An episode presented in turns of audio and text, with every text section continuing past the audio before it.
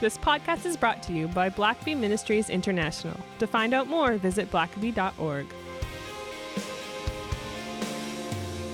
Well, welcome back to the Richard Blackaby Leadership Podcast. My name is Sam. I'm your host, and helping take our leadership to the next level is the one and only Richard Blackaby. You're glad there's only one.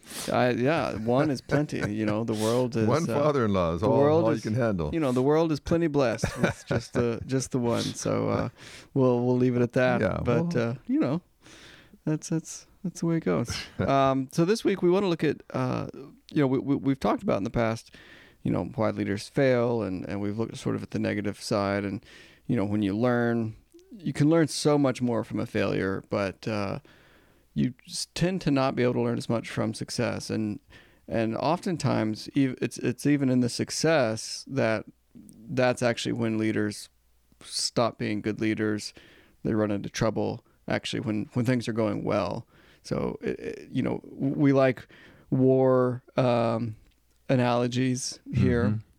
and uh, it because it provides such a clean vision of like Yeah. that's the problem here's the solution here's how we strategize and and fix it and conquer uh, but when things are going well um, it seems like there's a it's a bit more nebulous like okay so what do we focus on? Like Yeah. we we we're successful. Um, so we're going to talk about that today. And so maybe just let's- let's just lay out sort of the the issue with with when things go so well. Yeah, which uh, you don't ever think of it as, boy, things are have never been better. Boy, do I need to be careful now. Uh, you know, it's just the opposite. It's uh, Yeah, you've and- been fighting in the trenches for so long, and you finally reached whatever that goal is, whether Yeah. it's for your business, for your church, whatever metrics you're using to gauge success. You've reached it, um, and then what happens? yeah, and that's and partly why I think we're always surprised when uh, all of a sudden someone, maybe a prominent pastor, maybe a prominent CEO, and then all of a sudden you discover that they've had a total brain freeze and committed adultery or embezzlement or done something foolish, and Yeah. uh, and you think, well. What happened? Like for years, those guys were so good and and uh, you know so uh, admirable and were uh, sort of a picture of good leadership. And then in their later years, um, all of a sudden they, they just do something foolish, and and that's always been a puzzlement, I think, to a lot of people, uh, people that maybe you admired for years and years, and uh, and they seem to always just instinctively do the right thing, and Yeah. then suddenly in their older age, perhaps um, they do something that just seems completely uncharacteristic to what they've done. And uh, there's lots of uh, certainly of examples of that. You know, you, of course, in the in the Bible, you can think of someone like David. That for years, David does the right thing. He he's noble. He inspires mighty men to follow him. He doesn't take shortcuts. He trusts God, uh, even when everything's going against him and everyone wants to kill him. Uh, but it's but his great uh, sin happens once those battles are over. Yeah. He's in peacetime. He's uh, and when his army goes out to to battle, he stays home and is lounging around on his rooftop and notices this good-looking neighbor of his, Bathsheba, and the rest is kind of history. It's kind of like Yeah. all those years when he was fighting battles and going up against the Philistines and giants. on the run. Uh, he does everything right, it seems, and then when he's at the peak, uh, he he messes up. And of course, Solomon, his son, a similar thing. When he starts out, he seems so wise. He asks for wisdom. He's doing all the he's making all these wise decisions, but then he starts marrying all these wives and building palaces for them to live in, and and in his success and his wealth, then all of a sudden his heart turns from God. And so his heart doesn't turn from God when he's concerned about whether he'll even be made king or not, or whether his brother is going to usurp his throne. It's when everything is going great that his heart really messes up. And Hezekiah, another great king in the Bible, but uh, it's after he is miraculously healed by God. Uh, and he, he, his life was supposed to come to an end. He's told to get your house in order. You're about to go to your maker. He has a come apart. He's all upset, and uh, God grants him some more years of life. And uh, and then it's in his la- later years that it seems, it appears that he becomes prideful. He uh, the, the the Babylonians send some envoys to say, "Hey, just want to congratulate you on your miraculous healing." And and in his hubris, uh, Hezekiah shows these messengers from Babylon all of his treasure. and the Babylonians are carefully taking an inventory of all the stuff there that they're going to come back and remove later.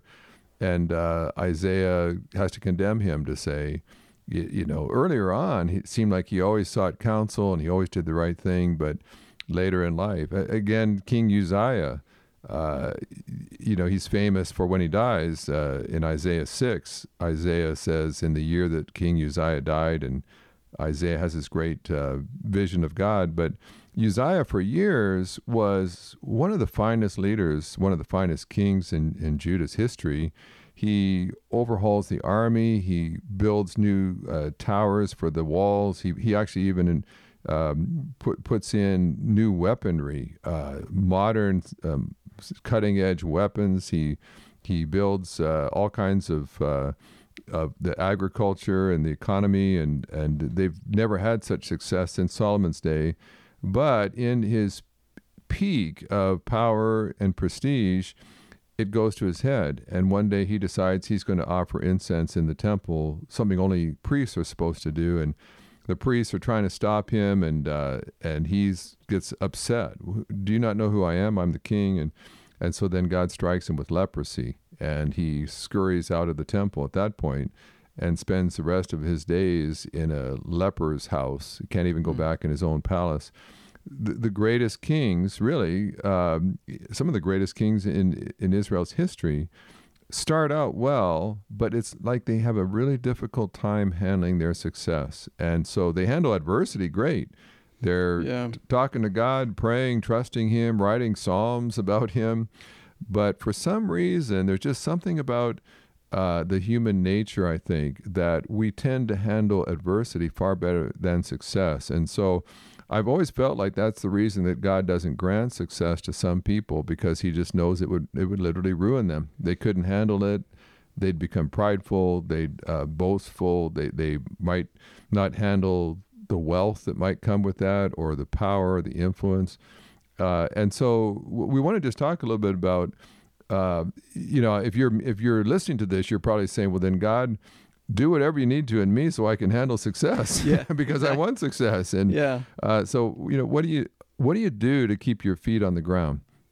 Uh, that no matter how successful you are, at the end of the day, um, you you walk away and you're still the same person. You know, and and there's been lots and lots of studies of people the difference between people that became famous CEOs. You know, some CEOs when all of a sudden they got their crack at being the number one guy, uh, they began to have all kinds of excessive demands. You know, I want I want six parking spaces uh, right by the front door just for me. Uh, not one. I want six, and I want a private elevator that only I use that takes me up to the top corner uh, office. And uh, and then there's others like uh, maybe Sam Walton, who owns the biggest retail store chain in the world, and he's driving his same pickup truck he has for years. Uh, and you think, well, why is that? That some guys, it doesn't matter how much money they've got or how much influence, they remain the same person. And they've got the money, they've got the power, they could easily do a lot more, be a lot more extravagant. But something keeps their feet on the ground. And uh, for other people, they, they lose all their bearings. Um, so let me mention a couple things. Uh, one is obviously it's just you need to, to keep uh, meeting with God. I would say every morning. Uh, of course, when when you don't know if you're even going to have a job or if you can make payroll or if you're going to get fired, uh, your your hostile takeover is going to you know take over your business and get you fired.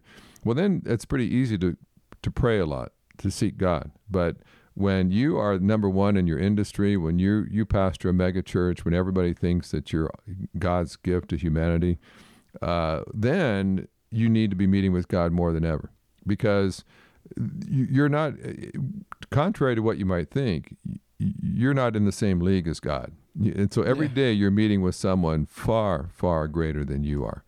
And that just kind of helps keep you in, in the proper perspective.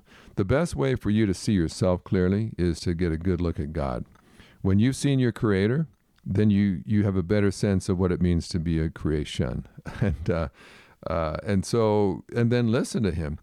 Uh, the Spirit of God is uh, very good at sending out warnings, uh, a dis-ease in your spirit that just alerts you that perhaps you're drifting, that your pride is creeping in. I'll tell you what, the Spirit of God is always alert to pride creeping into our life. Um, and, you know, you might get up and make a little speech and sit down, and the Spirit of God says, Wow, that was sure a lot about you. You didn't even mention all of your employees that really did the grunt work to make this success happen. And, uh, Yeah. you know, you, uh, boy, that was a little prideful. You didn't have to tell that story, you didn't have to go on and on. Uh, and there's just ways, if you'll listen, the Spirit of God will alert you. This put, put off little warning bells ringing to tell you, uh oh, pride is creeping in. Uh, lust, greed, uh, any number of things. You, you're starting to compare yourself. Uh, you're, you're starting to think that you're really something special when you know really so much of your success has been the, blessing of God, God's favor on your life. Uh,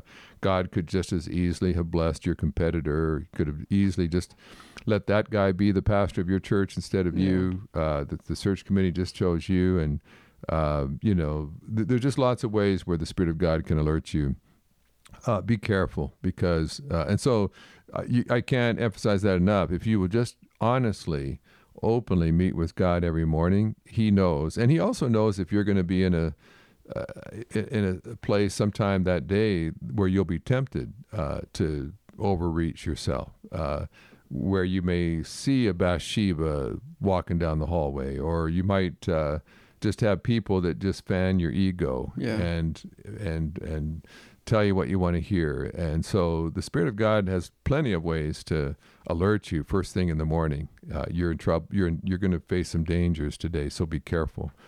Uh, a second one, I think too, that comes not not too far from a close second to that one, uh, is listen to your spouse and kids. Uh, uh, you know, uh, you and I both have had the, the blessing of marrying Canadians, and uh, Canadians are they're not they're, they don't tend to put people on pedestals. They tend to tell it like it is and not get starry eyed. Um, and I mean, sometimes that can be a fault. They they want to bring everybody down to the same level. But yeah.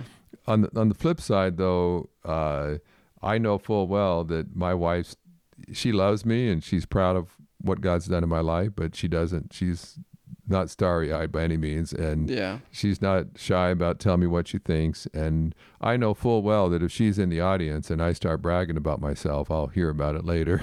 Uh, or if I treat people disrespectfully, if if I don't treat people as equals, if I look down on people, uh, I know that she'll notice that, and and I also trust my kids will notice that, and Mm-hmm. uh, so you know it's it's a good thing when I work with kids and kids in laws that uh, I, I'm surrounded by people that that have a relationship with me where they can say things and Mhm. say, "Wow, Richard, that's you that you didn't sound like yourself today," or you kind of that didn't. I, I I'm not sure what was going on today, but that didn't sound very humble, or that didn't sound as God centered as I know you like to be, and um, and so I, I think you know there's just a uh, there's a lot of value in always having some people around you that have the freedom to tell you the truth. There's a there's a great story.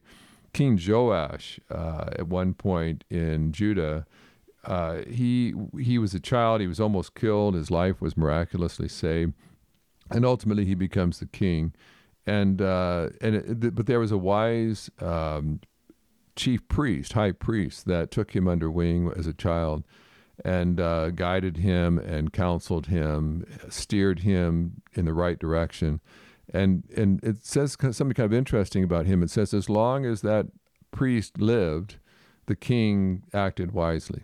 Mhm. But eventually, the priest dies of old age, and then the king just goes off the tracks, uh, starts to persecute uh, the very people of God that had done so much to help him become the king yeah. and to forsake God and, and to be enticed by the, the trappings of power and and uh, you can sometimes you can just see when um, someone oftentimes what happens is someone loses their chief counselor their their conscience or whatever and uh, and and then all of a sudden they just veer off course and it, you you trace it back and you realize well they had this VP that they talked to regularly that always kind of was a voice of reason but uh, when he moved on all of a sudden that voice wasn't there anymore. Yeah. Uh, or maybe they lost their wife or their husband, uh, and all of a sudden they're not acting the same way. So, uh, one of the best ways, and you may not always like that voice. Uh, you know, once you get to the top, you sometimes you can kind of feel like, hey, what,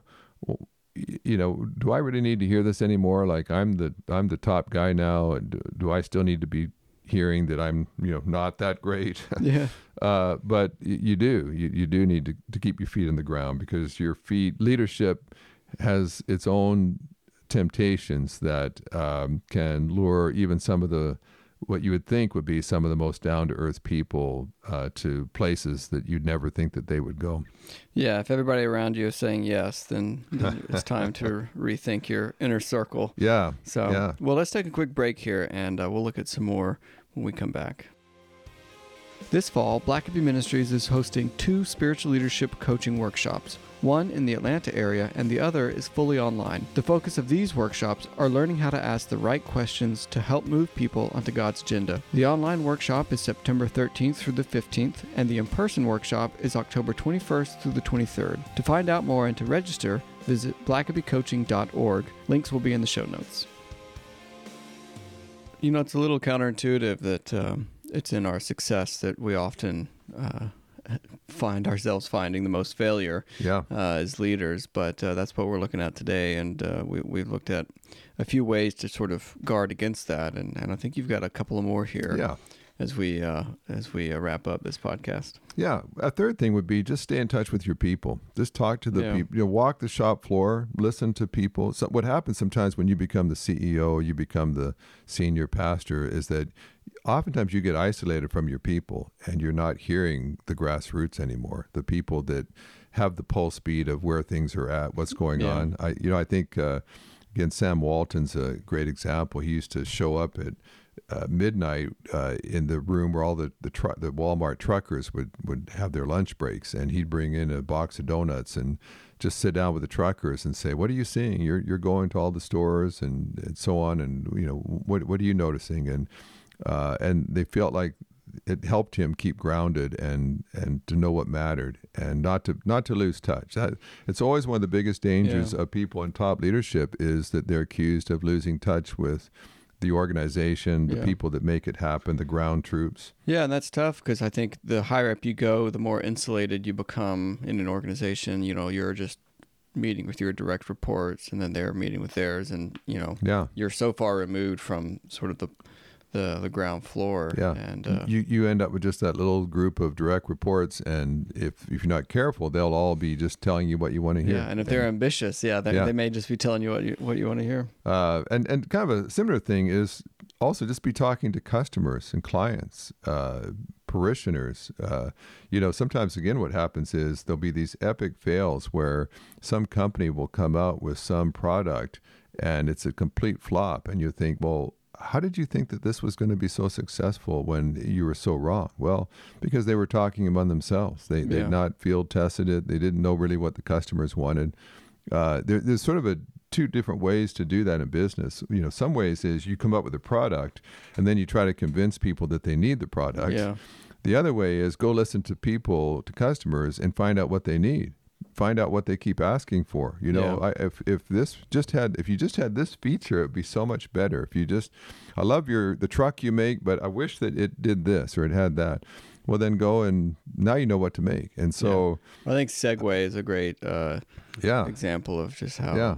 brilliant so idea wrong. just just not what people were asking for that's that needed and so yeah keep your keep uh, you know a line of communication always with the people that you're dealing with your customer your client listen to them talk to them uh, and uh, kind of going with that a fifth thing is just serve uh, even when you're the CEO of maybe a Fortune 500 company or a pastor of a megachurch, I should be able to go up to you and say, Where are you serving right now? What are you doing that's just ministering to other people? Uh, so when you serve other people, it just reminds you that you are a servant. You are a servant of God, and you're a servant of your people. You you are there to serve and the organization.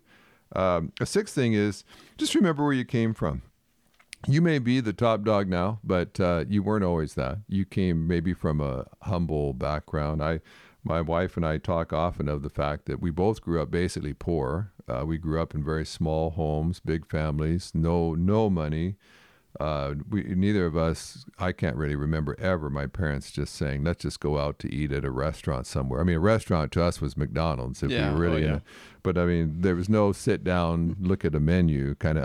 I have no memory of that growing up uh, because Yeah. we just didn't have the money. But but you know, we've also said we're we're okay with that. You know, we we didn't have a lot of things others had, but it it, it kind of reminds you where you. It, I think it's good to remember where you came from. Yeah. You might be a have money now, you might have prestige now, but. Uh, you know that's that's you didn't have that. God kind of gave that to you. God can take it away. So Yeah. uh, just know that you're an ordinary person who's been blessed is what you are. It's you're not entitled.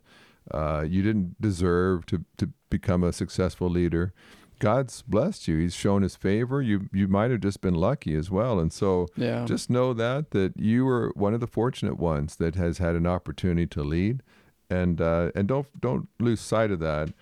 A seventh thing is just keep a healthy sense of humor. You're you're always in danger when you can't handle laughing at yourself anymore or Can't having other people tease you you know. To me that's always a good sign. Uh, if people feel free to tease me uh, then that that kind of helps me have a sense that they still see my humanity you know. They still see flaws and they feel free to point those out to me uh, and I think you need that. And when you can't laugh at yourself anymore, you, you're in danger. Yeah. Uh, and I've seen that. I've seen people that uh, going up the ladder were really fun to be around. Jokesters, uh, you, you, they people love to tease and banter, and then they become the CEO and they get real serious. It's like, okay, well, you've got to treat me with respect now because I'm Yeah. this, and you know, there's you just need to be careful with that. Uh, when you stop laughing at yourself, you may be in more danger than you realize. For sure. There's a great story uh, in Eighth Point, which is kind of going back uh, to just surrounding yourself with people. Uh, but uh, in the Roman Emperor Empire time, uh, if you were a victorious general, you would have a what they called a triumph, which was a victory parade, and you'd do it in Rome, and all of your soldiers would march in the streets, and they would be burning perfume and so on to celebrate, and they'd march all the prisoners uh, captives along that would be executed at the end of the parade, and uh, they'd they'd showcase the treasures that you had taken, the spoils, and then you'd be coming up in a, in a chariot or some kind of vehicle. Uh, everybody would be cheering you on, but oftentimes they had a person that was assigned uh, to ride uh, with you in the chariot or behind you and they would be whispering in your ear basically they'd be saying remember you're mortal you're mortal uh, and what they were trying to say is even though it's pretty hard not to get a big head here Yeah. uh, the whole city of rome is all out in the streets cheering you on and saying how wonderful you are uh, at the end of the day remember you're mortal. You're going to die like everybody else. Uh, you're vulnerable like everybody else. Um, and so just don't let it go to your head. And i think in some ways it's probably good for every leader to have some voice like that, just kind of gently reminding you you're you're just mortal, you're you're just flesh and blood, uh, Yeah. you're vulnerable. Uh, ninth thing, keep your eye on the mission, and if you're a leader. It's not about you. That your organization does not exist so that you can make a good living, so that you can become famous.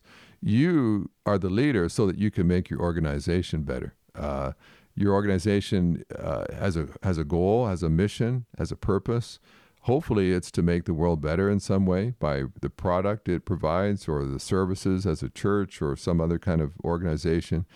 Um, and what happens a lot of times is that leaders who get in trouble lose sight of the mission. Yeah. Uh, their, their mission is to is to have make a stronger and stronger organization. Well, sometimes what happens though is the leader begins to think that the, the purpose of the organization is is just to showcase them, to make them wealthy, and of course that happens when leaders pay themselves exorbitant salaries, even to the detriment of the company. You know, there's times where the, the company has lost millions of dollars, but then it's still giving their CEO a massive bonus at, in a year of loss, and to say, well, wait a minute, your job was to make profits. You you had you Yeah. suffered a huge loss, uh, and yet you're still enriching yourself. It's um, are you putting the organization before yourself? And uh, so, if you one of the ways to keep your feet on the ground is to say, um, you know, I, I I'm here to make my organization better. I remember years there's a famous story. I think it was about a baseball player.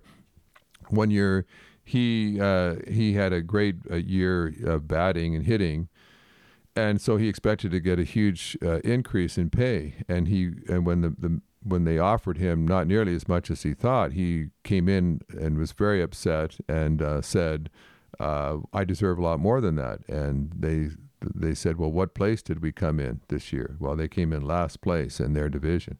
They said, "Well, we can come in last place without you." it's like, like you don't you don't Yeah. exist. Uh, we're I mean, there you know he obviously had performed well, but he hadn't been able to carry the team to victory. And the whole- point of being on a team is to help the team be successful, not individual success. And uh, and sometimes as leaders we forget that we're we are on the team to make the team success, Yeah. not ourselves success. But So- I think when the team is successful, I think it's easy to sort of just get a little complacent and think that well we've you know we've did the thing we set out to do and and I think that's where you can kind of get distracted and Yeah. start thinking well you know now that we've done that like maybe I can make a few more bucks or you know I'm a bit more special than I should be or, Yeah. or whatever so Well, and you just when you after a victory, you you let your guard down. You Yeah. think, okay, now it's okay. We we don't have we're not at high risk here, and that's a tenth thing. it's just I think just to recognize that you are at risk and, and that you actually have increased risk. The more successful you are, the the Yeah. temptations become greater. Uh, I think the I think even Satan and sin and temptation temptations become greater. Uh, there's more available to you. There's Yeah. more people who want your job. There's more people who want you to fail. There's more competitors who are doing anything to try to bring you down. Yeah. Well, I think the higher up you get, the more damage you can cause by a failure. Like if you're if you're entry level, you know, maybe nobody n- notices that you had a failure. Yeah. It's not to say that you're not important, but then when you when you're leading the company, um, and you have a failure like that, way more lives I feel like are Yeah. are impacted uh, both directly and indirectly. Yeah, that's true. And I, I uh, maybe just the last thing, the eleventh thing to say is just uh, keep an eye on your legacy. Re- think about how you will be remembered. And sadly, there's people who've served maybe faithfully for 25 years in an organization, but what they're remembered for is their spectacular Mm. downfall Yeah. in year 26 and uh, you know and and that's typically what people remember is your Yeah. failure uh, of course david and bathsheba like that was a bad year in his life Yeah. but uh, he paid the price for that the rest of his life in his reign and uh, and it kind of overshadowed so many years of faithful trusting in god and obedience uh, it's a spectacular fail um, but really, over the course of a long life, you can only find just a very small handful of mistakes that he made. Uh, but they were they were big ones, Yeah. and so and and they tarnished his career, his reputation ever after. And so, uh, sometimes you, you think about how you will finish well, yeah. how you'll be remembered because you didn't just start well, you didn't work your way up the ladder well, but y- you handled being at the top well. And and oftentimes that means that at some point you'll graciously step down as well. You'll retire, you'll move on, you'll let your successor take over, uh, and you from start to finish, you can be a model that can be in, inspirational and a blessing to others. And so sometimes I think if you just keep thinking about how is this going to look, how will this reflect on my family, on my God, on my my company, uh, I need to be very careful uh, because I'm in some dangerous waters here, and uh, I want to I want to finish the, the race. I want to cross the finish line and still be behaving and leading in a way that brings glory to God and Yeah. honors the organization that I've led. Yeah, keeping that perspective I think is key, and I think that's why, you know, doing things that maybe you're not good at can help you sort yeah, of r- remind you that you're that you are just uh, mortal and human. And so, uh, well, this has been good, Richard, and I, I appreciate you taking the time. And uh, I, I think it's uh, something we don't often think about is is how do we handle that success, and uh, that can be more dangerous uh, to us than even a failure. yeah. And uh, so, appreciate you taking the time. And until next time. Thanks for listening to the podcast. If this is something you enjoyed, it really makes a difference if you leave a review and a five star rating on Apple Podcasts or wherever you listen. Don't forget to subscribe and share with your friends. We always love hearing from our listeners, so email us at podcast at blackaby.org.